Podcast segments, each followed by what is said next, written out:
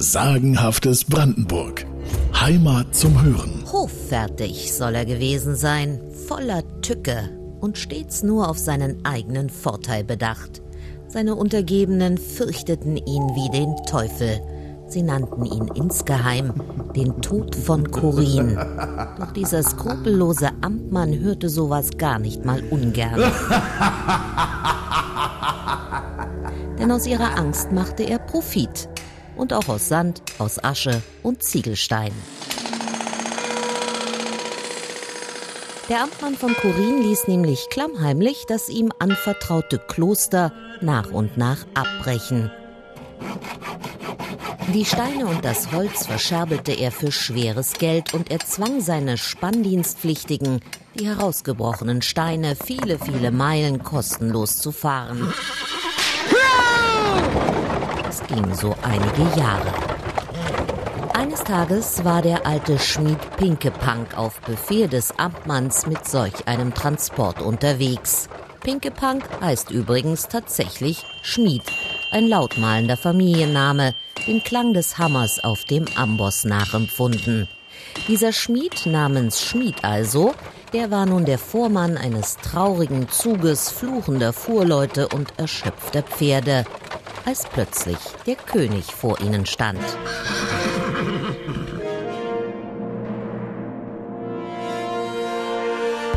Friedrich II. schaute auf die schönen Gewölbesteine und die geschundenen Pferde und erkundigte sich, was es damit auf sich hat. Der alte Schmied antwortete dem alten Fritz wie folgt. O Herr, des Däne sind gestahlen, unsern Amtmann salde Dievelhalen. Der Teufel soll ihn holen? Diese Klage des Pinkepunk sorgte für königliches Stirnrunzeln. Doch so befremdet er war, Friedrich hielt noch an sich, und seine Beherrschung und sein Zureden bröck nun ook den anderen det Mul up. Frei heraus erzählten all die Vorleute, wie ihr Amtmann sie plagt und was er dem Kloster Korin antut.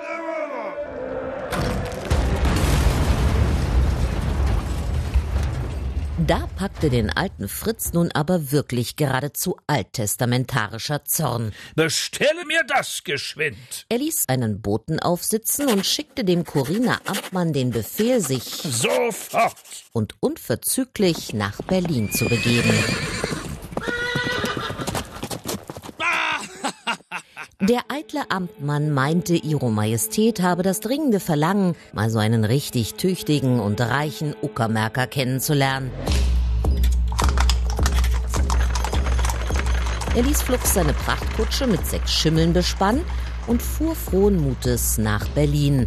Doch statt zum König führte man den Übeltäter vor den Richter, der ihn Stantepede zum Tode verurteilte. Nein, es kam nicht zur öffentlichen Enthauptung des Amtmanns. Auf die flehentlichen Bitten des Verurteilten hin schenkte ihm der König das Leben. Aber er legte ihm für seine Diebereien am Kloster eine Geldbuße auf. Und für seine Schindereien an Mensch und Vieh traf ihn die Strafe des lebenslänglichen Strangtragens. So warf ihm der Scharfrichter sogleich einen Strick um den Hals. Den durfte der Amtmann nie wieder ablegen. Für die dritte Strafe wurde er nach Spandau geführt, auf die Festung, wo er alljährlich nun 14 Tage hindurch die Kugel karren musste. So wie einst Sisyphus von den Göttern verdonnert wurde, zog und schob auch der diebische Amtmann einen schweren Stein und plagte sich zu Tode. Als der Delinquent starb, ordnete der König an, dass seinen Grabhügel kein Liebeszeichen zieren, keine Blume decken dürfe. Der alte Fritz verfügte als Grabschmuck einzig einen nackten Stein mit einer aufgesetzten Kugel. Es sollte eine Warnung sein. Manche deuteten diese Kugel als den prall gefüllten Geldbeutel des Amtmanns.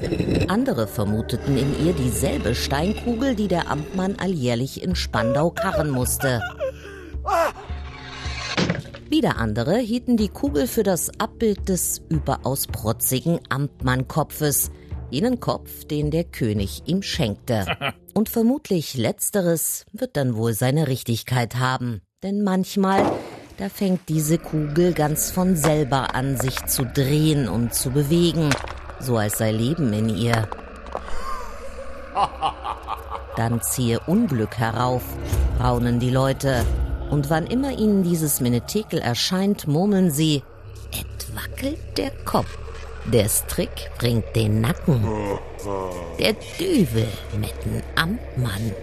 Die Spelen uphacken. Sagenhaftes Brandenburg. Heimat zum Hören.